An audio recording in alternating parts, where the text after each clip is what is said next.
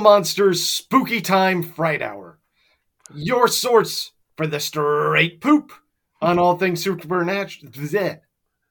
On all things supernatural. We're your hosts. My name is Chris Anderson, but if you went to high school with me, you can call me Shibby. And I'm Ethan Soreski. And uh, the warning that I received, you may take with however many grains of salt you wish, that the brown acid that is circulating around us is specifically not too good. It's suggested that you do stay away from that. Of course, it's your own trip, so be my guest. Fair enough. And uh, I'm just glad we have the Hells Angels around to keep everybody safe. Yeah, seriously, I feel. I mean, I feel perfectly safe with them here. Ethan, before we get into the premise of the show this week, Right. we've got, of course, some late breaking cryptid news. That's right, we're kicking things right off with a cryptid affair.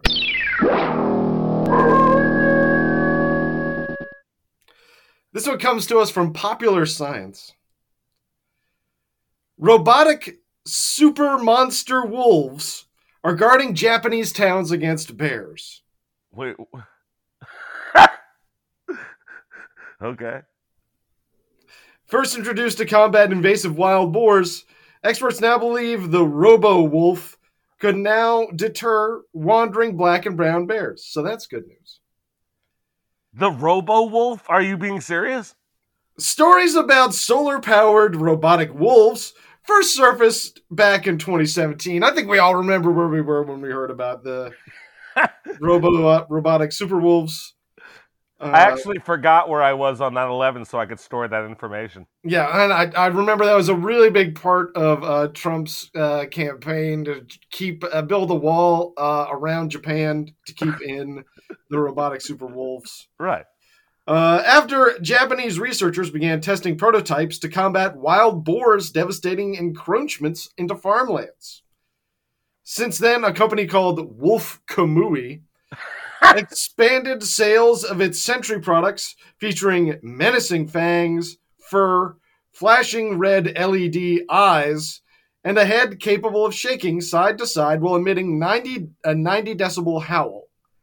But boars aren't the only problem plaguing rural Japanese communities.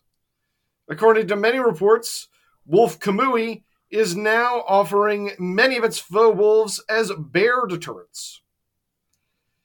It turns out the super monster wolf isn't just effective at protecting farmers' crops, it's also pretty good at protecting the farmers themselves.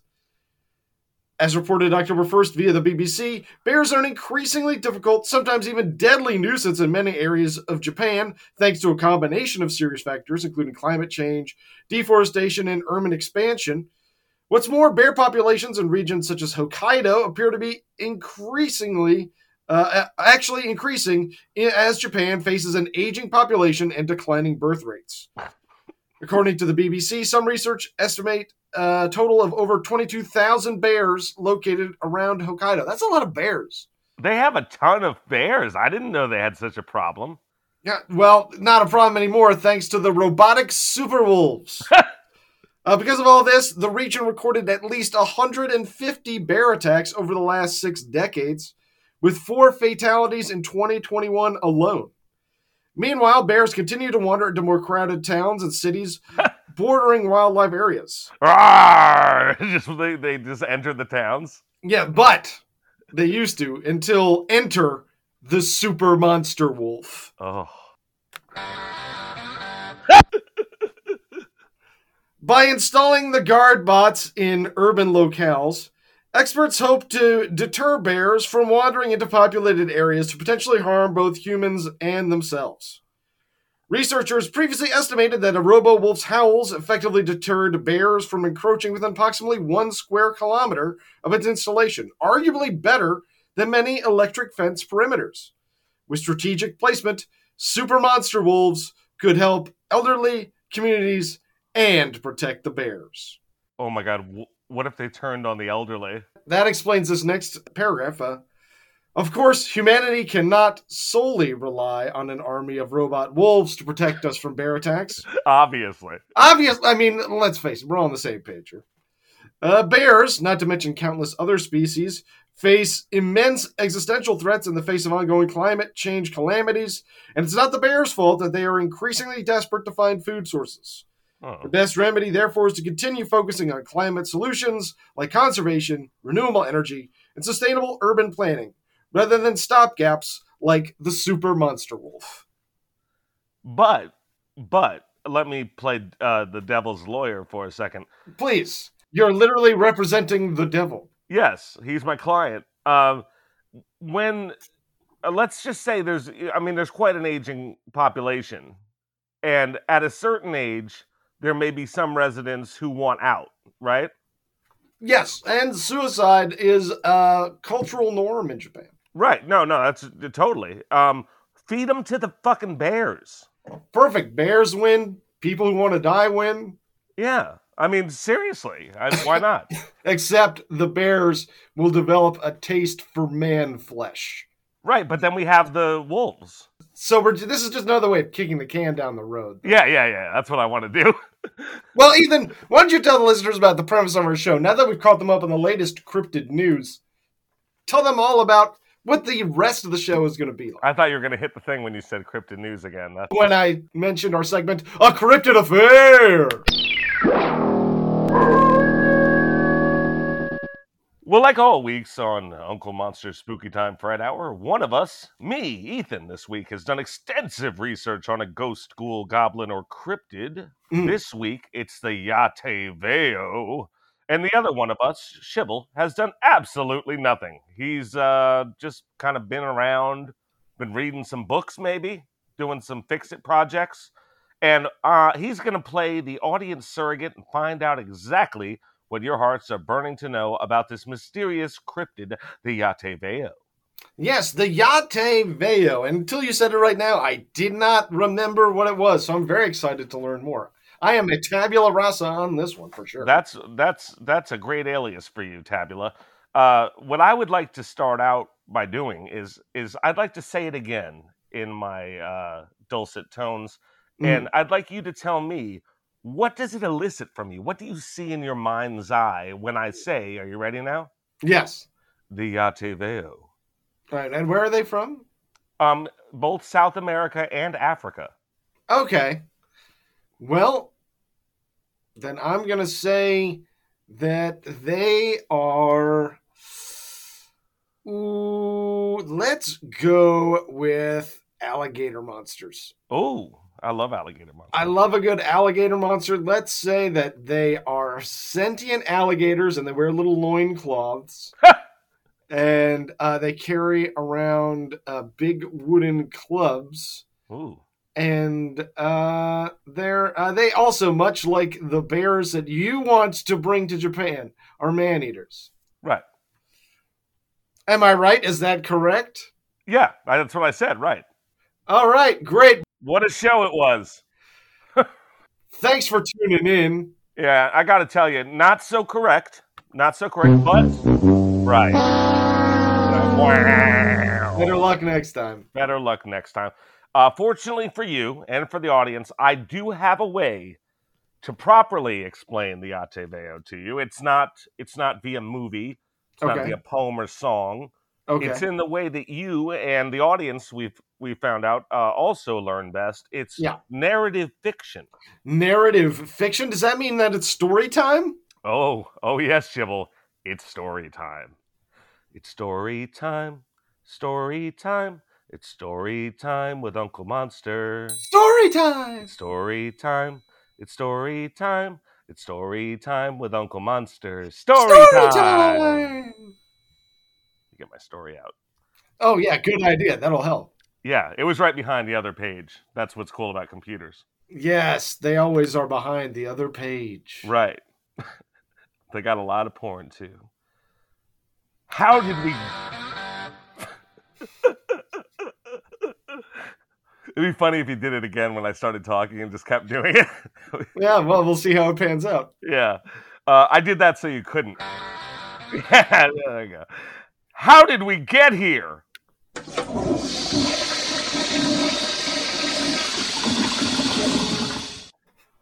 I'm done. I'm done. I'm done. I'm, I'm done. I'm sorry. Okay. I'm How done. did we get here? You ask yourself as you wake up in a start and take in the scene from this dreadfully stinking brick faced room. There's blood dripping down almost every visible portion of the wall, as if a Hmm. giant child had played with that toy where the paper spins and you add paint to make a splatter picture. But with human blood, and no other colors, and a wall, so not terribly similar. There was a pair of legs, one of which ended in a foot, resting next to you, pumping arterial mist into the air. Your eyes tracked to the blood trail and saw the missing torso. The arms were nowhere to be seen, but the head was unmistakably Steffi McGrathen's. It was wearing sunglasses with Croakies to keep the shades from being lost. Adept at their job, the sunglasses still hung about where Steffi McGrathen's neck should be. Steffi was your best friend. Incidentally, now it was going to be Liza Bell Toller. She was cool. You reached down to close Steffi's eyes and paused to let a millipede rush on its way out of a socket. After it skitters into Steffi's open mouth, you shut her lids and wonder, How did we get here? Mm. As you contemplate the most this most important query, you trip over a solid mound that makes a splurging sound when your weight pressures it. You land in a pile of leaves and gore and quickly spring back to your feet. What was that? Brushing aside some of the foliage, you see a human head buried up to the neck.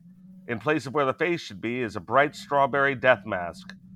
In terror, you scream and back away, but with sudden relief, you realize this is but the back of a human head, and that was just hair. Its owner might still be alive. You turn the head in hopes of finding one of your companions. Sadly, the face on the other side is a skinless, grinning skull with some type of digestive enzyme dripping from the edges. Oh fuck, it's Liza Bell Toller. Mm. In this condition, she was not only shocking and dead, but would not make a suitable best or even second best friend. Good Lord in heaven, how did we get here? You begin to imagine life without a best friend.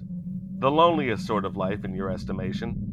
You'd have to bowl alone, or with just regular friends who you weren't super close to but just sort of enjoyed their company. You could gossip with them, but one of them might repeat something, probably, in fact. As desperation, uh, desperation haunts you, you hear a faint moaning from the far corner of the expansive room. You step over the carcass of Todd Dubose and push the innards of Shayna Lindler back into her stomach, somewhat tidying up on your way to the other side. You see Yule Hopkins with his jaw ripped from his face, and a headless Abdullah Hodge Slyman still wearing his FUBU jersey. The moans grow louder as you plod through the grunge and greenery to the only thing in the brick faced room other than the macabre remains of your friends. It was a large plant in a humongous decorative pot. Mm. The moaning was coming from beside its mass of wavy brown and green tendrils, where a large space was covered by bladed leaves. You pulled one to the side, and you find Mora Lowerson inside. Mora's face was melting. The skin and cartilage making up her nose was sliding from the edge of her chin as a briny liquid seemed to aid in her digestion. Mm. Truthfully, you weren't all that put out because you'd never liked Mora Lowerson all that much. I mean, she was cool, but not in your friend group or anything. Still, you found it shocking that her face was sliding off of her skull. Mora! You yell out. How did we get here? says Mora's melting head. Wait, what? You ask and lean closer to the giant plant. Mora's liquefying visage insists. Wait, I'm sorry. I really, it's so hard to understand you, you request as you lean in still further. Mora's sloughing features hesitate and then completely peel off with a wet slurping sound. You lean in one last time, staring in shock at Mora's near corpse. Unfortunately, you have now leaned close enough that you are in range of the plant. Spiky tendrils rip you from the floor and in one smooth motion force you through the now visible maw of the man eating plant. You, unnamed girl with no best friend, are about to be eaten and digested by the Yateveo. The Ateveo. Yateveo. Yateveo. Yateveo. Yateveo. Wow. It sounds like What an exclamation, isn't it? Yeah, I'm I'm gonna I I want to make sure that I really dig it into my brain because I don't want to mess it up Of course. later on during Yateveo. Yeah. Okay. I think I've got it. I think I've got it. You can remember it like this because my aunt Rosie would say, "Y'all sang Deo." About that song Deo, she would say, Y'all that. sang Deo. Okay, Yate Veo. Deo. You're right. Okay, I Yeah. like it. So it's a big old man-eating plant. That is exactly what the Yateveo is. I love it. I am in love with it. I cannot You are? it. Yes, it's like a big old Petey Piranha. It's like an Audrey II. Totally, it, it's totally an Audrey II. Do you do you have some sort of feeling for Audrey? I was in a production of Little Shop of Horrors, and when I was 13 at camp, What wh- who did you play? I played the lead. Did you really? That's right. I played Seymour Krelborn. That's awesome! Congratulations. Yeah, I bet I crushed it. That would I, that would be a great role for me. If anyone is putting on a community theater production of Little Shop of Horrors, please, please send me your casting notice. I am Nothing more than that though. Only up to community theater. Like if it's, no, I'm gonna wrestle down- my own weight, and that way I can have fun with it. I don't want to make a big commitment. Right, right. So Steven Spielberg, don't call. Don't call me because listen, Spielberg, we both know that that's a love him and leave him thing in the post office. That's a job there for life. I can't go messing that up. Jesus Christ. So what we've got is a man-eating plant, Shibs. Would you like to hear a little more about the Yateveo? Yeah, give me the big picture, and then I'm curious what kind of facts you got this week. Oh, I have some facts for you. But give me the big picture first. I want that big picture. Well, I wanted to start off with um, a carnivorous plant to show just just to give you an idea of carnivorous plants and one that we all know. In fact, the Venus flytrap. I thought we'd Yes. start with. I owned one as a lad. Never Yeah. saw it eat a fly. You should have been very careful. They're carnivorous. Yes, but I think I had the size advantage, even as a boy. Well, you you didn't fight it, so you never found out. The Venus flytrap is a carnivorous plant native to subtropical wetlands on the east coast of the United States. It catches its prey, chiefly insects and arachnids, with a. Tra- I guess you were safe. With a trapping, you were Well, very light. though. chiefly, You insects didn't. you, you were very chiefly, small. Yeah, exactly. yeah, you know, maybe sometimes they want to mix it up. Maybe this one has already developed a taste for man blood, and now it's a man eater. Uh, they use a trapping structure formed by each of the plant's leaves, triggered by little tiny hairs on their surfaces. So that's something to remember. Yeah, I remember seeing a close up of those three tiny hairs in a Mr. Wizard video. Really? Yeah, I loved Mr. Wizard as a boy. I don't. I don't even know who that is. I remember You- Bill Nye. you- No, he was uh he was pre Bill Nye. He was Canadian, and they would show him on Nickelodeon, and he would do little science experiments. He was called Mr. Wizard. Uh, we we should have him back. I like him. I like the idea of him.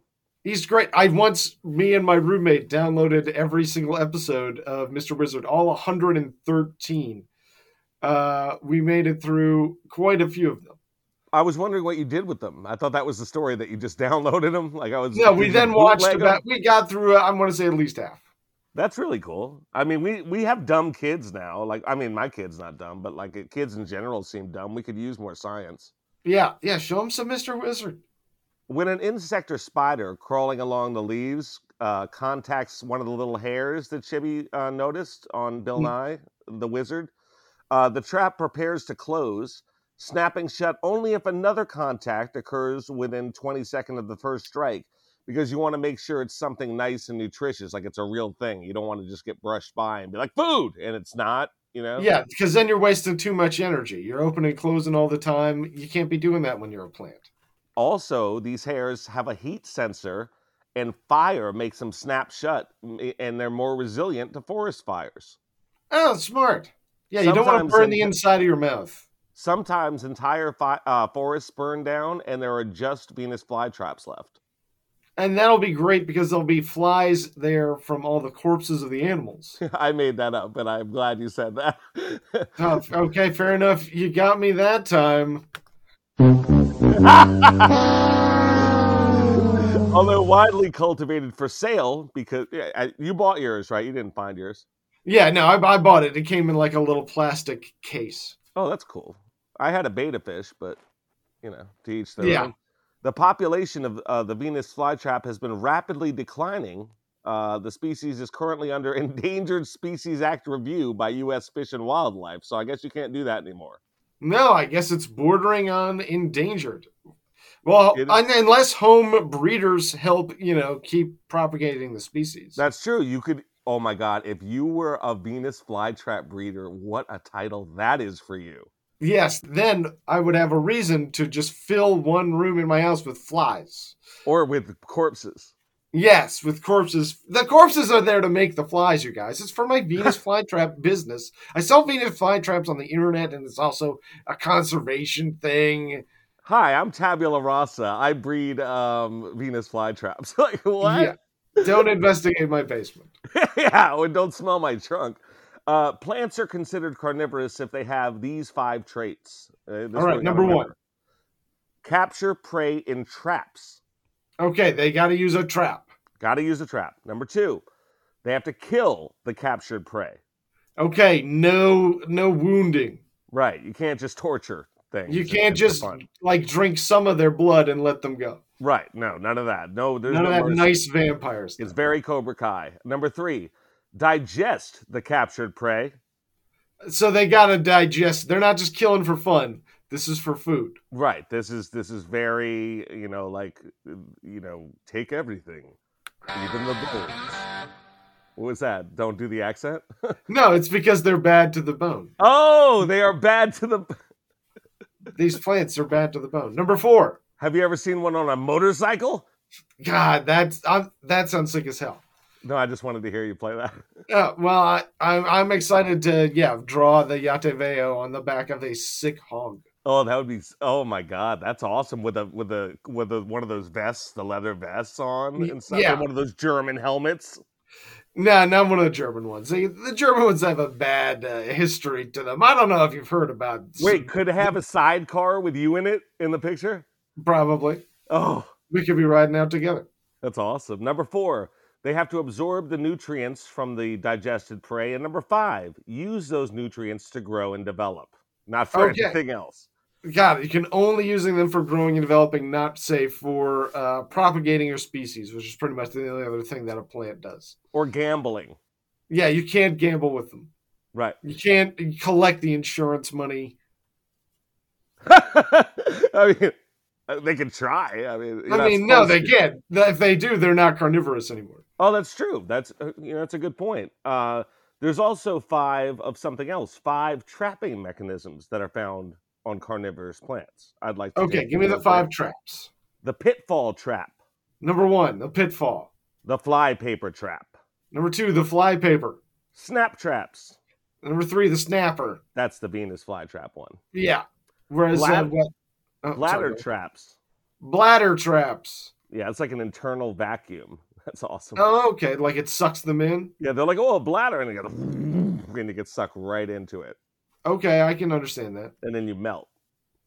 Yeah, because they gamble with your corpse. Yeah. and lobster pot traps, also known as eel traps, and they use inward pointing hairs to point prey towards a digestive organ, and then they're like, "Oh no, I'm here already. I'm food." Yeah.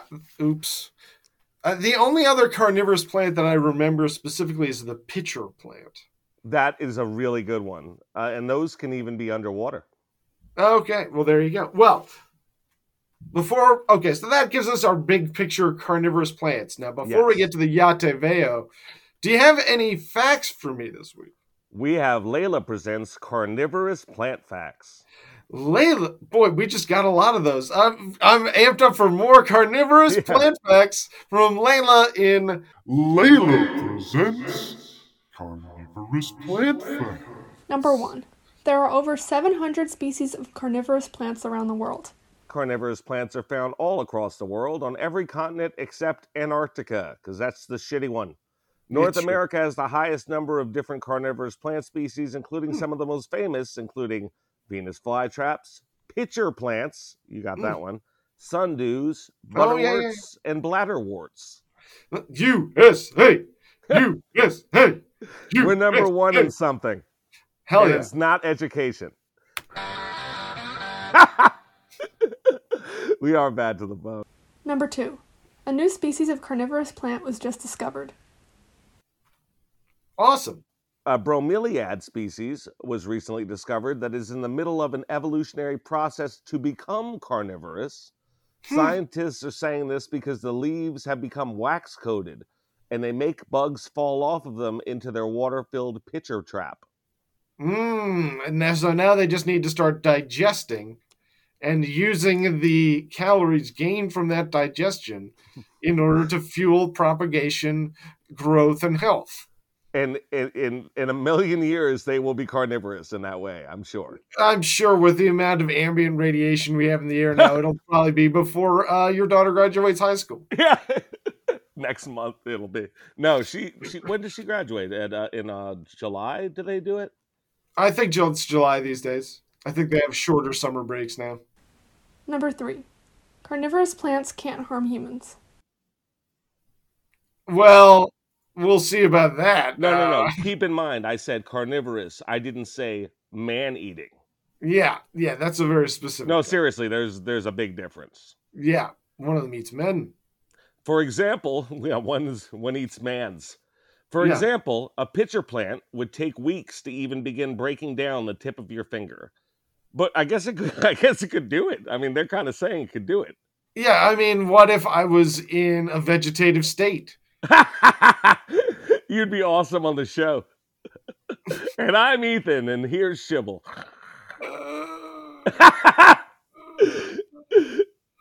What are the pitcher plant? You'd be hitting those buttons trying to get me to like bring you water, but I would just think you were being funny. Da-na-na-na-na. Yeah. Wait, what do you need, Shibble? You must need something. What do you need? Those are our first three carnivorous plant facts from Layla. Okay, well now give me. Let's get to the big boy. Let's get to Yeah. the man of the hour. We are here. Twenty-seven minutes in. Tell me about the Yateveo. The Yateveo is a man eater. Mm. A man eating plant is a carnivorous plant, like we discussed, but one that kills and consumes humans. Uh, Okay, various such legends exist around the world. Legend. one that may not be just a legend is the Yateveo. Yeah, exactly. The earliest known report of this man eating plant was a piece by Edmund Spencer for the New York World in 1874. I'm an avid reader, the New Mm. York World. All right, Uh, that's a that's what 150 years. That's a good uh good length of time there. Yeah, no, it's been around a while. I'm sure it's Yeah. been around since uh, God created it. Some Or- yeah, I mean somebody would have well obviously as we've seen with evolution. First of all, it could pop up, and That'd be uh, funny. Man eating things popping up. I like that. That makes things spicier. Yeah, yeah. All of a sudden, man's not the top of the food chain. It's a plant. that was the really the idea behind Little Shop of Horrors. That was like their that was their um what's it called? That one line you put under a, a pitch. Uh, uh, Log line. tagline, log line. Yeah. You're not the top of the food chain anymore. A plant is. And somebody was like, "We'll make that movie." Well, Roger Corman was like that, and he shot that movie in three days. No, really? Yeah, the original Little Shop of Horrors was shot in three days. It was written in two. Oh, I I didn't know that. I should have found that out for one of the facts that mentions him.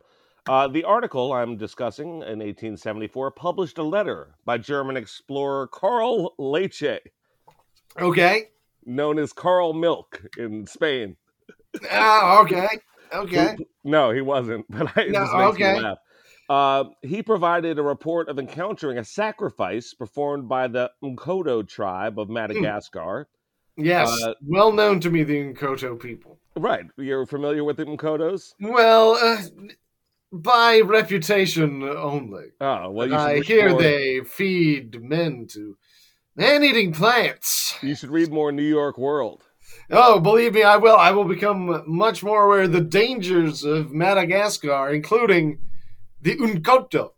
So the natives fed a lady to a man-eating plant in front of this uh, Carl Milk, and Hey, Carl, check this out. look what we can do.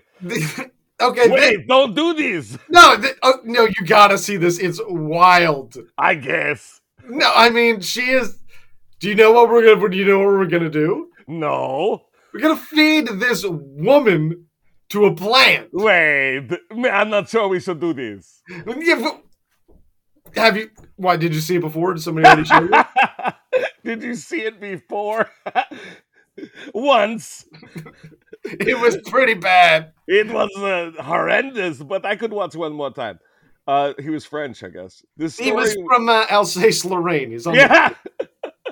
This story was picked up by many other uh, newspapers of the day, where it gained even uh, more notoriety. Uh, describing the tree, the account related the slender, delicate tendrils, with the fury of starved serpents, quivered a moment over her head. Then, as if instinct with d- uh, demonic intelligence, fastened upon her in sudden coils round and round her neck and arms. Then, while her awful screams and yet more awful laughter Mm. rose wildly to be instantly strangled down again into a gurgling moan. The tendrils, one after another, like great green serpents with brutal energy and infernal rapidity, rose, retracted themselves, and wrapped her about in fold after fold, ever tightening with cruel swiftness and savage tenacity of anacondas fastening upon their prey. Okay, a couple interesting things from that article. Sure. One, they referred to it as a tree, which Yes. was n- not the type of plant I was imagining. No, it's not. You were looking at, like, you were thinking flytrap. I was thinking, yeah, big mouth like Audrey II, like No, the killer more plants, tree-like structure uh, And- I've seen. and it it digests just with the tendrils. It wraps you in digestive tendrils. it's it's a little blurry. There are tendrils. There's the hint of a maw in some of the uh, visuals that I've seen. Okay, okay, but know, it has it has many prehensile tendrils, yes, and also the woman at one point was laughing. yeah, yeah. That was the part I found strange. I guess That's- was like, oh my god, is- this is ridiculous. I mean, that part is certainly very frightening. I'm thinking that the uh, either a the uh, plant just gives you a tickle, just tickles you, which is not how I want to go. I don't want to be tickled at them. No, no. It's already uncomfortable. Or two, uh, it has some sort of intoxicating effect that it's getting you super high before it destroys you. Well, I was thinking that's awesome, by the way. But I was thinking two things. I was thinking either it hurt so much that she passed crying and went back to laughter. Eh, could be. I, I don't. Does that happen? I I don't know many people who have been eaten by a tree or plant. No, I mean, does that happen in other situations? Do people I don't do know that? many people who've been chewed up. I mean, that's what it is. I mean, they're getting chewed. That doesn't. I mean, I I don't know many people who have died in horrible circumstances so, to ask. So I mean, I, I think Okay. it could happen. I could, You- I could see some But you never laughing. saw it happen. You never saw someone no, suffering no. so horribly that they started laughing. no, but I I feel like there's something. The other the other thing I was going to say is there's something in me that would think of you if this happened to me, and I would start laughing. I'd be like, he's gonna find out that I was eaten by a plant, and it would make me laugh so hard. That's fair. That's fair. I'm gonna imagine that it gets you fucked up. That's Oh. my answer. I like that. So it's not so it but so it's gonna take you. It's gonna it's gonna drug you a bit so you don't fight as much. Yeah, exactly. Less struggle, and uh, you know, and then it starts releasing its digestive enzymes, but also using these tendrils. That was not one of the five carnivorous plant attack styles, as I recall. Not one of the five No. deadly venoms of the plant world. Well, th- it's a very special plant. No, okay, no, no. It's just interesting. It's Yes, interesting. yes. Is all It's like I'm a saying. dentist. Before it goes to work on you, it gives you a little laughing gas. That's It- that's how I like to think of it. The dentist. Yeah, and before the dentist comes and uh, crushes you and grinds your bones, That's what he does. They do grind your bones. you get the for the power of the, the embrace causes your veins to explode. Thank you, Jon Voight. Time for a new segment.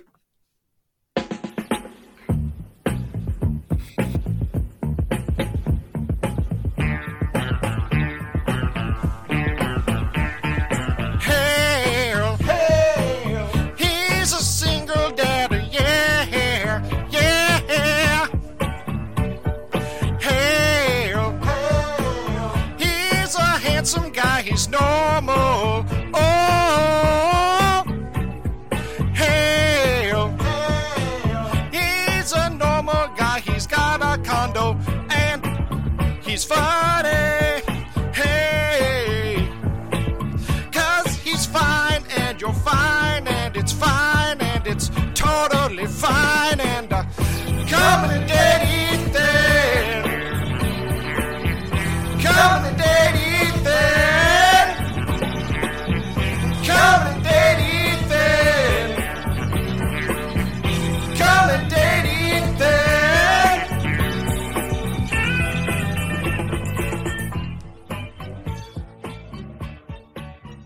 Now- I think a big part of uh, you sort of in your how Stella got her groove back journey as a newly single single dad is uh, honest reflection, right?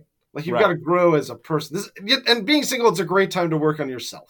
yeah. You know, to take a look in the mirror and say, "Hey," you know, get a good clean look. So last week you promised me. Oh, You said, shit. "I promise." I, I I should have seen it fucking coming. You said, I promise that I will have a new microphone. Listeners, you might have listened and heard Ethan clipping before and blowing out his mic a little bit. And he promised me that he was going to have a new microphone this week. I did. And he does not. No, no, I no, I didn't. When I said I did, I don't mean like I had a new microphone. I mean I did promise. You did promise that, and you did not fulfill that promise. I broke a promise. In fact, it made me very sad today. I broke a promise. Just to put the icing on the cake, here's a text that you sent me earlier this week when You are so sick. All right, go ahead. when Layla Layla had forgotten to record her intros for one oh, of you oh you can't. Uh, it's different for a child, but go ahead. And so uh, Ethan had asked her to record them and she was going to work on it. And he said, uh, text number one, Layla recording now should be done in five minutes. Right, that's I that's just enough. scolded her seriously. Text number two, you have to do something when you give your word. she always does, but this time she's totally big timing me. Uh, and that must be the way that I'm acting and the way that you feel.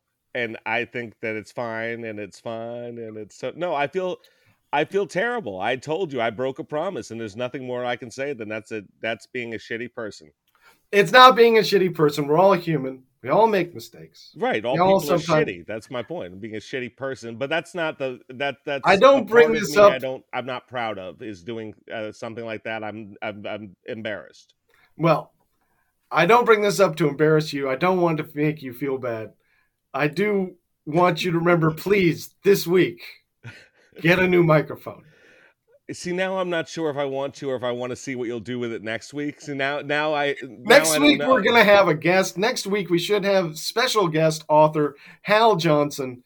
It would be nice just to have some clean microphones. Okay, all right, then I'll do it. All right, if if there's nothing we can get out of it comedically, then no, I I no, I think I think I hit the nail on the head. I think we can no, it was this the awful. one I, I did not I did not enjoy this. This was awful, and I feel terrible. And um, I did the wrong thing, audience. And I will have a microphone. You will see. I you know what? I promise to the audience. Okay, great. Listeners, if he does not have a microphone next week, please, I will let you know. Please, I'll give out my phone number. yeah, well, give a just give us the meanest uh, means of communication, however you can, through social media. Yeah, And- yeah. You can, you can, you can let me know what a piece of shit I am if I don't have a microphone. This is next week. This is Yes. not now. no, Let's not- now is forgiven. Now it's done. We've made our point, and it's fine. Okay, thank you. I appreciate that. And so back to the Yateveo. What about my love life? Oh no, this is about self improvement. How is your love life? Any updates? No, no fucking updates. Okay, well there we go. We're gonna Yep. take this week and we're gonna work on ourselves, and then next week we're gonna dive back in. Okay, I got you. So about the Yateveo, Um, yes, about it. tell Um, me more about the Yateveo. So it's a big tree that squeezes you to death with tendrils. yeah. Just to remind everybody. A later article in 1879 described a plant that had the capability to drain the blood of any living thing that comes within its death-dealing touch. Okay, geez, Louis, any living thing, Any living thing, an elephant, a person, another plant, person, another plant, a, a worm under the under the ground. a worm, completely a worm. Yeah. Um, not a car, No, not the car's famously not alive. Right, not a car. Unless, of course, it's the famous Golden Eagle, the Oh, most cursed car in America. What a battle that would be. That'd be a tough one. Did I do a fight night for this? Okay. Uh, a naturalist who was hunting for botanical specimens once heard his dog cry out in Madagascar. Also, Mm, near the home of the Nkutu uh, not not not especially, but it was in Madagascar. in Madagascar. Right. Running to whence the animal's cries came, Mr. Dunstan, we'll call him, found him enveloped in a network of fine rope like tissue of roots and fibers. Well, we should check in on him. he's, he's still there. Um, Mr. Dunstan uh, manifested great horror at the vine, uh, which his native servants began to yell, Yate Veo. He was Mm, able to discover very little about the nature of the plant owing to the difficulty of handling it, for its grasp can only be torn away with the loss of skin and even of flesh. Oh, geez. So it'll uh, has like it'll just grab on and start digging right into you. Yeah, and and the reason Mr. Dunstan ascertained uh, was that there were there were a number of infinitesimal uh, infinitesimal mouths and suckers open for the reception of blood all over its little tendrils. Oh, geez, that is gross. So it's a treectopus. Okay, yeah, just covered in uh, little lamprey mouths. Oh no, no, they're covered in those mouths from Nightmare on Elm Street that want drugs. Oh, ugh, Oh, that's gross. ugh, those are so gross. Oh, that's what it's covered in. Oh, that's totally what it's covered in. Ah, In James Buell's 1889 Sea and Land, the Yateveo is described as being native to both Africa and South America. And how did it get its name, Shibble? Is that what you're asking? Is that what I Uh. I believe it's what the natives were calling it. No. It is named for the Spanish phrase yate veo because it makes a hissing sound similar to yate veo, like yate veo. Yate veo. And it so, means in Spanish, now I see you. oh, jeez. Yeah, so it says that all the time. It just follows you around going, Yate veo. That's creepy. It's That's a little creepy. bit sent- sentient.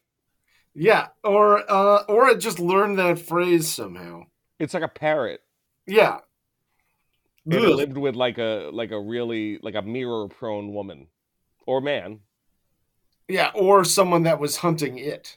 And or a hide and seek lover. like you know how in the Predator, in Predator, do you remember the movie Predator? Of course, love predator. When the Predator would like hear what they were saying, they do the Predator vision, and, Yes. and then later on it would like repeat those things at them. Yes, that's it. Heard, yeah, that was that must have been its favorite thing it ever heard. Some guy was like, "Hey, I, hombre, I ya te veo," and it was like, "Ya te veo." Yeah, and it started whispering it and shit. Yeah, that's totally what happened. Um, it has poisonous spines. Uh, some of them have poisonous spines. Some of them just have spines, uh, and they resemble many huge serpents in an angry discussion. Uh, they occasionally dart from side to side as if striking at an imaginary foe, and they uh, pierce any creature that comes within reach. So if you get in striking range of the Yate Veo, it'll just like reach out and poke a hole in your head. ah, jeez, I don't need that. No, no, I need I that need like that I like need, a, I need a hole in hole in the head. Right. Give yourself one too. We did it at the same time. The famous carnivorous tree is said to catch and consume humans, completely devouring them within minutes. Oof, that is fast acting. It is hungry. Yate veo. There are many different descriptions of the plant, but most reports say it has a short, thick trunk Mm. and long tendril appendages. Um, and my favorite part, many attest that it has a single large eye to locate its prey. Okay, now we can see me. Yeah, now yate veo. Okay, that's fair. Imagine a big tree with an eyeball following you around going, yate veo. Yeah, I'd be I'd be ready to get the fuck out of that uh, area. I Imagine if it wasn't even hiding, if it was just like creeping through the open, going, te veo. Yeah, just and I have to keep on acting like I don't notice it. You just ignore it. Yeah. I would just ignore it. I would totally not play into that. Uh, Do you think you could outrun it? Is it rooted to the ground or can it get up and move? No, I think it has roots, but I think it could put them in and out of the ground as quickly as it could poke a hole through your head. Okay. Okay, so it can it can get up and run at you. Yeah. Oh, yeah. Oh, it can run on those roots. Absolutely. It can move. Um, I'd say a good. uh, How fast do humans run? Like 17 miles an hour? Uh, yeah, I think that's their sustained run. I think they can sprint faster, but I think sustained is somewhere around 17. What do you think the Yateveo, if it's if it's giant and it's moving on like a treadmill of tendrils? It's like a I tent- think uh, that's a lot of mass to move. They're pretty Yeah. top heavy. Uh-huh. Uh, I'm gonna say, but they could probably turn corners really well. So you Yeah. wouldn't want to zigzag. You'd want to get a straight sprint going. Uh-huh. Um, I'd say they'd top out at around 25, but it probably takes them a while to get that momentum up. And if you change direction, it would probably be hard for them to suddenly change direction if they got going At, at that 25. top speed, it would, but I bet they since it's probably one central eye, it probably can move at 360 degrees, Right, right, right. sticking out the top. Right, we're all thinking we're all thinking it's not in the trunk, right, facing forward. It's at the top and it can face every way. right, It's like on a course. branch. It's And an- it's like a satellite. Yeah, yeah. So, but that means obviously no depth perception. So you can probably see if you can use that to your advantage. Try getting really close, and then it'll think that you're huge. Uh, uh, es una giante. Yeah, yeah. I'm gonna say this thing can hustle. I'm gonna say I it would be tough to get away from it on foot. That'll be useful in fight night. Um, Maybe in a forest where it could get clacked up with like regular trees. remember when getting shot, you could say like, "Oh, that guy got clapped up." Like people would say that. Oh, they would. People would say he got clapped up, and people also called guns llamas at one point. Wow, llamas. That's That was a weird one. Yeah, I don't know if I that, that one doesn't resonate. I can see why it didn't stick around. Yeah, no, no, it, yeah, it didn't catch on nationally. It was more of a New York regional. Yeah. llamas. Uh, J.W. Buell gives us this description of the floral abomination in his seminal work, Sea and Land, that we read from before. Mm. Travelers have told us of a plant, which they, oh, well, you don't have to read that. The marvelous vegetable minotaur. Okay, eh, so vegetable on top, man on Wait, there are vegetables growing off like all parts of it, I picture. Oh, okay. So, but the body is still man, but the arms, legs, what head. man? are There's a man? You picture a a minotaur. Minotaur is part man. I know. I think it's referring to the fact that it's too that it's blended. You know, like that it's that it's moving differently than a plant. You know, and that it's plant and vegetable, and you know. But I don't think any of it's human. Oh, okay. So it's a minotaur in that it's two things, Right. but neither of those things is either man nor bull. They're just two plants. Right. Okay, That's interesting. I, that's my that's my thought. I could be wrong. No, no, I, I, you know, art is a dialogue between artist and audience, between writer and reader. So you know, whatever you think is true and valid. Um, from the top of this trunk radiates giant spines, Mm. narrow and flexible, but of extraordinary tenaciousness. Uh, the edges are armed with barbs or dagger like teeth. Hmm. Instead of growing upright or at an inclined angle from the trunk, these spines lay their outer ends upon the ground. And so gracefully are they distributed that the trunk resembles an easy couch with green drapery around it in that position. Mm, okay, very elegant. Yeah, it, it does an imitation of a couch, is the point. Yeah, it, it makes itself look soft and welcoming, hiding its deadly spines. Particularly like a couch. Yes, in a couch style fashion. Yeah. Uh, the unfortunate traveler, ignorant of the monstrous creation which lies in his way, and curious to examine the strange couch. Hey, well, I'm here to check that couch out. Yeah, I, I, you know, if you're in the jungle and you're tired, like a couch There's something good. about that couch. It just looks so comfortable. It looks very inviting. Uh, why are there bones all around it? Um, so the moment your feet are set within the circle of the spines, when, if you Hmm. sit on the couch version, the spines rise up like serpents and wrap all around you until you're drawn to the stump. Um, and then the the daggers get uh, driven into your body, and you get torn apart and fed into the stump. Okay. Wow. That Oh, and the body. I'm sorry. The body is crushed until every drop of blood is squeezed out of it and becomes absorbed by the gore-loving plant. When the dry carcass is thrown out, oh, geez. So they just throw out a crushed up, dried up dude. a husk. Yeah. Okay. So it's kind of a vampire plant. Oh, yeah, yeah. A- absolutely, it's vampiric. I like that it throws out the husk. It's like, no, No, I don't need that. no, I don't eat. Well, we don't eat the peel on the Yeah. banana. You know, Yeah. That's what I think of our bodies. It's like, More like Yase Ve no, am I right? yeah, say they, uh, no. I like that. No, Right. no. Ya se ve no. that sounds like a funny joke in Spanish. Yeah, I, I think it would. No.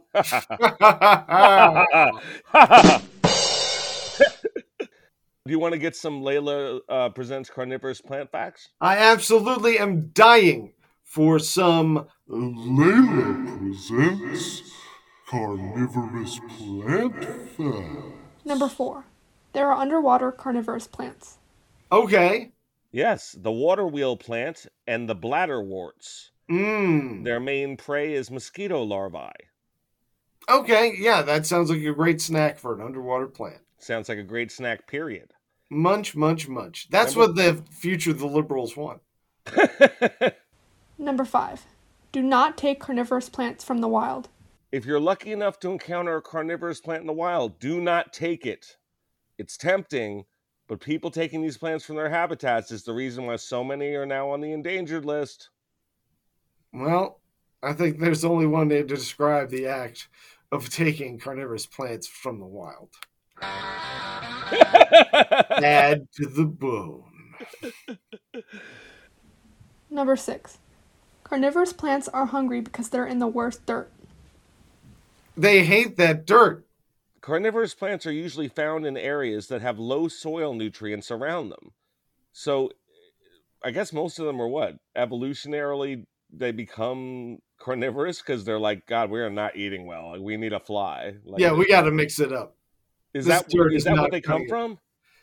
Uh, apparently, uh, uh, that is seems like that would make sense as conditions that would drive a plant to meat eating. Uh, how is that even an option? This is such a weird world, dude. Evolution's crazy. It's What- but a magical, wonderful, beautiful blue marble. And by evolution, do you mean God changing stuff? I don't know. Yeah, I mean, no, I mean how God created everything originally Oh, okay. uh, in six days. I th- okay. I thought that's what you meant. I just wanted to be clear for our listeners because you might have upset them. You know. No, I don't want anyone to think that I don't think that every word of the Bible is literally actually true. Right. And that's why I support the nation of Israel.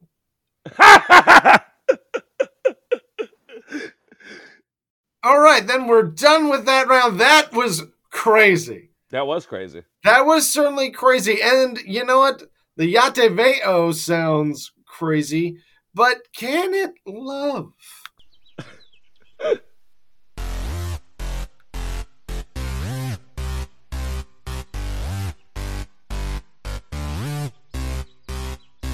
A werewolf ate my dad, but it's not so bad. It might sound crazy, but can it love? Can it give me a kiss? Can it hold my hand? Would it say I love you? Does it understand? Does it know that I've never felt this way before? There's a full moon tonight. It's so romantic. And this might sound crazy, but can it love?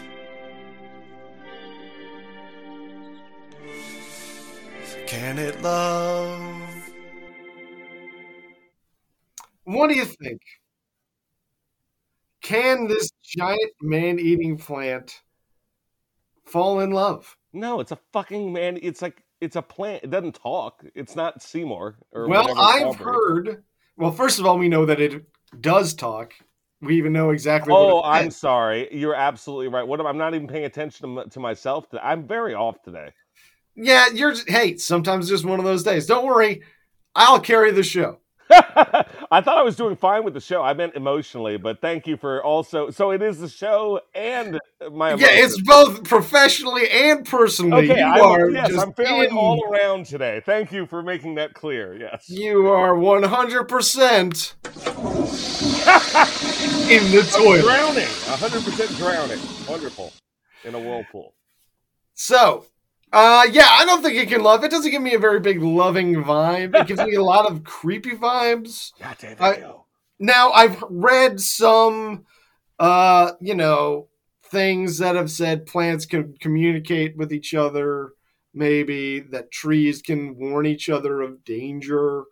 Um, Yeah, but how quickly do they react to the warning if they're like, "There's there's someone coming to cut you down"? The other one's like, "Well, I, where am I yeah, there's not much I can do about it, brother. Uh, I'll grit my teeth." yeah, tell my wife I love her. Yeah. Uh, but yeah, they. I guess I can't leave. uh, I, yeah, I'm gonna say that if they can uh, love, uh, that love would be completely alien to you and I. But let's say you wanted to give it a shot. What's your dream first date with the Yateveo? Uh, my dream first date. Um, my strategy first dates is usually to do something that the other person will enjoy because I'll enjoy it just being with them, and if that fails, I'll enjoy it just being with me. So I think to myself, what would the Yate Veo enjoy? It likes to eat humans Yeah, and uh, photosynthesize, I suppose. yeah, and So keep it away from rich. to- I'm sorry. Oh, I'm sorry. Go on. No, no, it's fine. It was your turn. No, my, no, no, during no. my can't can it love. It was definitely your turn. Go ahead. No, no, I love it when we have just this nice, smooth, steady dialogue. no, I'm gonna get it a new microphone and maybe you'll stop it. No, I'm just joking. I'm just trying to find something to be your fault because I'm so upset about the microphone. Um, It's fine. Forgive yourself. it's okay, Ethan. Oh my god, I'm so bad at that. It, it doesn't feel like it's okay. It's okay. Okay. Um, I would take it to the arboretum. Okay. Get it to meet some more peaceful plants. No, no, because you could drink there, and I don't think anyone would care. It's true. Fair enough. So we'd go there and we'd get super drunk, and um, we would just chat about like our experiences, like what it's eaten, Mm. you know, Who it's who I- eating? Anybody famous? Yeah, anyone famous? That'd be, you know, who do you think if, if like one dead famous person was eaten by Yateveo, who would it have been? Uh, Amelia Earhart.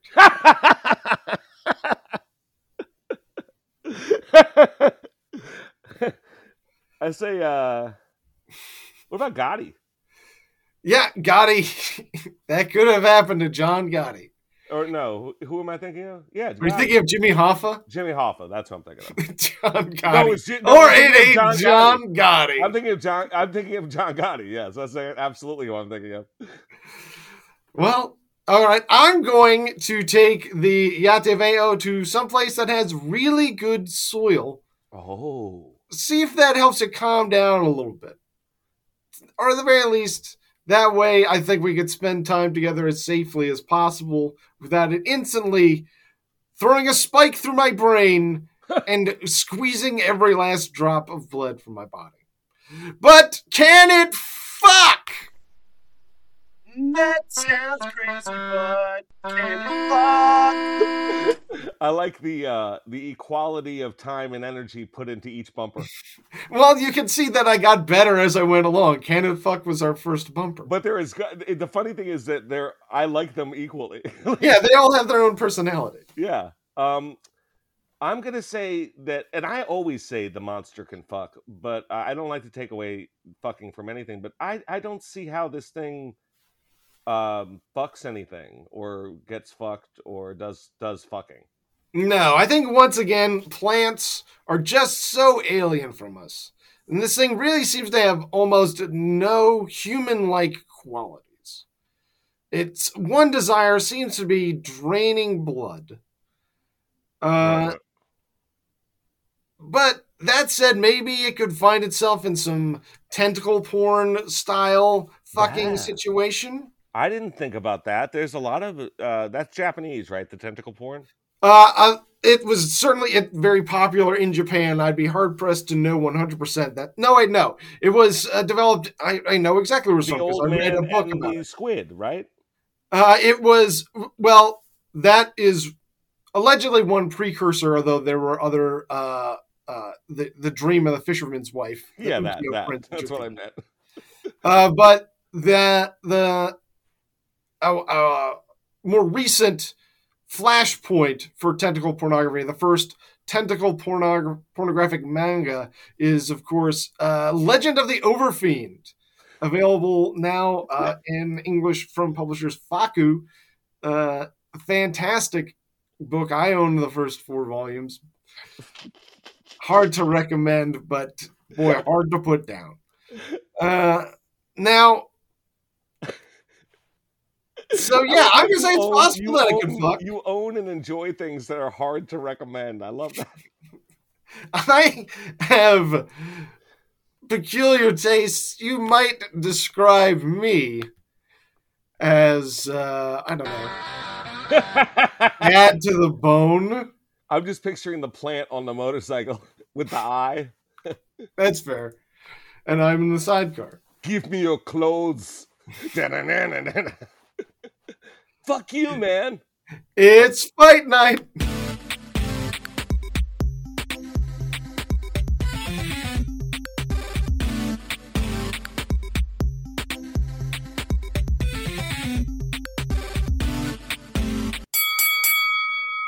Fight! In this corner, we have the man-eating plant, the Yateveo. In the other corner, we have seven foot one, three hundred and fifty pound, very quick, very agile, prime Shaquille O'Neal. All right, now, couple questions about how long are these tendrils? Six feet. Six feet. Okay, so you got to get pretty close Yeah. before it can get you. Interesting. One of them is seven feet. I'm going to say it can take down Shaq. no. The explosiveness of those tendrils, uh, I recall them puncturing the human body. Is that accurate? Like Yeah, piercing I- through yeah, your I- skull. I said it would puncture your skull. There was I, I I didn't read anything about them puncturing a skull, but it, it seemed like they might be able to. But you got to remember that Shaq is stronger than us. no, Shaq is definitely stronger than us. But I'm not going to go into. I'm enough- not going to start saying his skull is different than ours. There's no No. way you're getting me to say No, that. no, I'm not. I'm saying I'm going to say you're going to need more than one Shaq. Uh, how many Shaqs I'm going to say you need three Shaqs. in gardeners' outfits? Yeah, they're each wearing uh like beige overalls and a very broad brimmed hat Do they come on a truck and white Hanes tees because he's still repping Hanes. And they all have like like rakes? Uh, they have different tools. Uh, one has a rake, not that just mostly defensive, and then he'll be you know in there trying to keep it busy, while the ones with the shears drives Oh, shears into the eye. eye. Yeah. and obviously the one then the one with the weed whacker starts going at the trunk. All right, I, I think that's fair enough. We have the Yateveo versus Traveling Matt and the rest of the Fraggles. Okay, Fraggles, very small. Traveling Matt, kind of old. Is the dog there? Is he a Fraggle or is he a real dog? I forget. He's a puppet dog. Oh, then he's there. Okay. Uh But the Giants are there too. oh, if the Giants are also there, then oh, okay, the Giants were pretty big. Yeah. giant you might call them they might be able to turn the tide i'd say two giants would make a difference yeah i'm gonna put this on the jim henson fraggle rock cast And Red, Red is there. yeah and uh, but the doozers they decided they're not gonna get involved No, they don't. No, the dudes They don't need that kind of fight heat. with the Frag. They hate the Fraggles. no ha- good luck fraggles Okay, no matter who loses we win Yeah, seriously, they can finally can build their buildings in peace. The Yateveo versus Smurf Village. okay the entire smurf village Yes. Uh, so we got two callbacks to uh, you must have just listened to our episode about tummy knockers. I I have not, but I cannot wait to. I'll tell you that. All right, it is available currently. Uh, I would say uh, the Smurf Village. The Well, Smurf- think about it. You you have Jokey who has explosives. Well, okay, Papa Smurf. They're they're all very in tune with the forest. They know about plants. Oh, I thought you meant the forest, like in Star Wars. Was like, No, no, the forest. Okay. The with nature, and possibly also the force. that would be so sick. That crossover. Yes, uh, I'm gonna put this one on the Smurfs. I think they've got it. Okay, we've got the Yateveo versus Skeletor. Hmm. Skeletor's not a closer, but he also doesn't have blood. That said, I Oh. feel like he could be crushed. He could still be crushed. Yeah, he looks brittle. Yeah, I I mean, he was jacked. His body was jacked. Yeah, no. All, well, all everyone in the Eternia was jacked, It's true. It, there must be something in the water. except Orko. Orko was not jacked. No, Orko was not jacked. And I would say that uh, the ladies were more toned. Yes, they were toned, like Teela, Yes, she was very toned. Yes, who looked like a swan. Uh, they were. I was. You know, my first, my first moment where I think I had a heterosexual sexuality thought. hmm Well, I, I, I uh, that came out wrong, but it was playing with a She-Ra doll. That's Uh, fair. Not doll, action figure. Yes, uh, oh, it wasn't a doll. Yeah, yeah. Shut up. Well, it was. I mean, yeah. I, I, Shut up. be- Shut up. It wasn't a doll. I, I just want to be correct. I mean, they were action figures. No, it wasn't a doll. Shut up. well, I don't want to call the female one a doll just because it's female. It was an action figure too. She was full of action. She was full of action. I was so. I, I guess I was aroused by She-Ra. No, she was a very attractive young lady. I remember being attracted to her. Yeah. Yeah, I think my the f- probably first one Jessica Rabbit. Really? Yeah, maybe a little bit later then. Maybe I came around to that a little bit. That uh, that might not be the first one. That's the first one I can remember distinctly. Yeah, yeah, yeah. Uh, so what on earth were we talking about? Oh, the Oh, Yateveo versus the real Mary Poppins, the racist one from the books. Okay, still very magical, Less magical, more racist. And More- mean- very okay. mean. very mean, very racist, mild magical powers. Does she? I'm gonna say the the say the the the Yateveo catches her by surprise, and you know she'll be knocked free of her magic bag. Oh. Yeah. Because she could pull another Yateveo out of her bag to battle that one if she's not separated from it. Yeah, but that could easily backfire, and she could find herself fighting two Yateveos. They could make friends. Yateveo, Yateveo. yeah, they've got a lot in common. Ha, ha, Uh, yeah, I'm gonna I'm gonna put this one on the Yateveo. Okay. And that is the end of Fight Night. Wow. What a fight. What a night. Do you have any more facts for me this week, Ethan? I do. Layla presents Carnivorous Plant Facts. Number 7. Carnivorous plants have been the stars of movies. Yes. The Little Shop of Horrors by director Roger Corman centers on a floral shop worker who discovers a sentient carnivorous plant that feeds on human blood. Mhm. And it was uh, apparently written in two days and filmed in three. Yeah. And fantastic stuff. Worth the watch. Number 8. Carnivorous plants are one of the few plants not used for pollination by insects such as bees. Because they would they would eat the insects. yeah, it's an obvious one, but it's still interesting. Yes. Number 9. There are pluses and minuses to being a carnivorous plant. Oh, I believe that. it's not all roses, Shivel. Let me tell you, I bet there's sometimes he wakes up and you, I wish I could quit being a damn carnivorous plant. Wish I could just be a gardener. Like Nobody shit. asked me if I wanted to be a carnivorous plant. I could have been a lawyer. A banker that controlled the. I could have hosted a podcast. While the prey trapping adaptation seems like an upgrade, carnivorous plants face some disadvantages that other plants do not. Their Okay. modified leaves used to trap prey are not as, suffi- uh, as sufficient at capturing the sunlight, that is necessary for photosynthesis. Because of this lack of resources, carnivorous plants need a bright, sunny environment and do not compete well against other plants. Yeah, yeah. You really got to let them do their own thing Yeah. by burning the rest of the forest down. yeah, exactly. And that uh, that uh, marks the end of our uh, Layla Presents Carnivorous Plant Facts. Now, here's the thing, Ethan. Thank you, Lay. Appreciate it. Love you. The thing is, I see plants every day.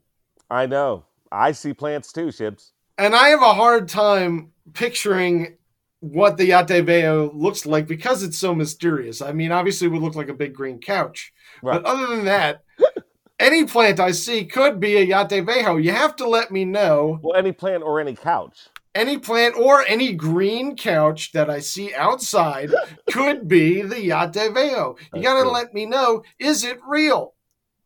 Is real? Check it, Bavakasha. Hey! Hey,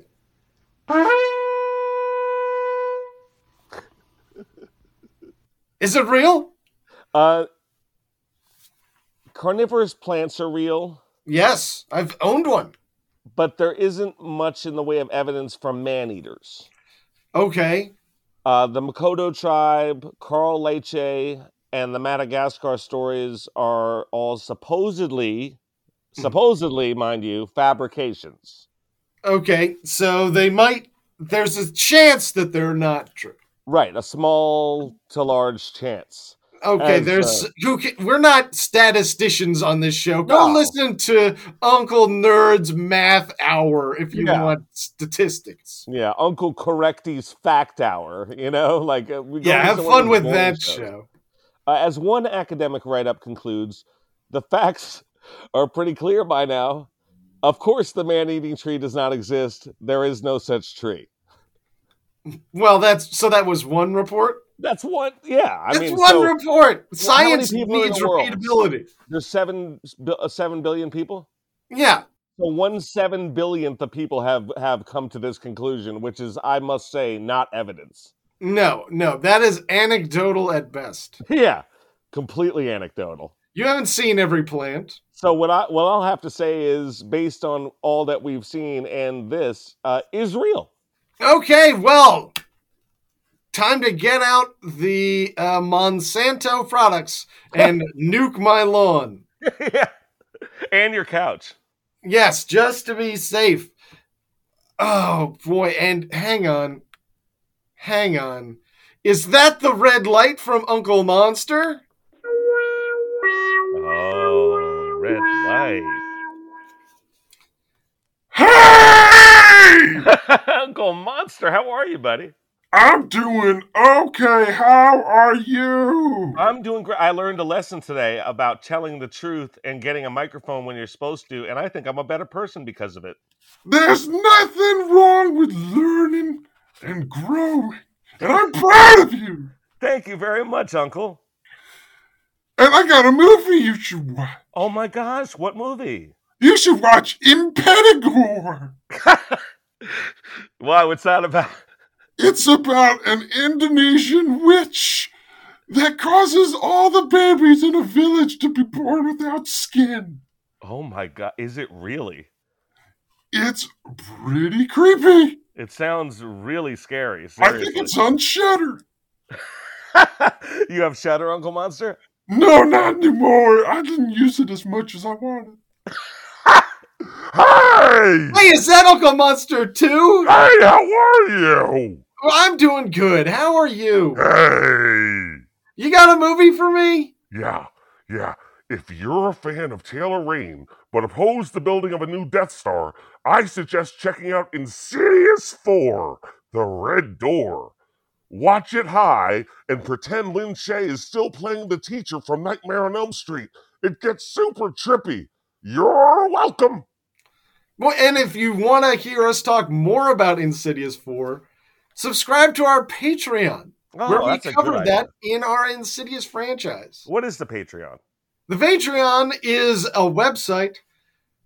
The Patreon is a website. The. Patreon is a website. yeah, what's our address there? Our address there, if you go to patreon.com slash Uncle Monster 6. And then you can find a bunch of fun bonus episodes. I should be posting the last of our Jim Wynorski files pretty soon. And then we're going to be starting up Paranormal Activity. We'll be watching every single paranormal activity. Mm, Micah and Katie. So, that's exciting. I love paranormal activity. I am not excited, but here we go.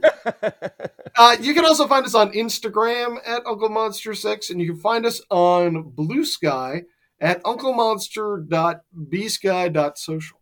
yeah, I mean, we love you guys. Thank you for tuning in. We hope to see you next week. Just do one thing for me in the meantime.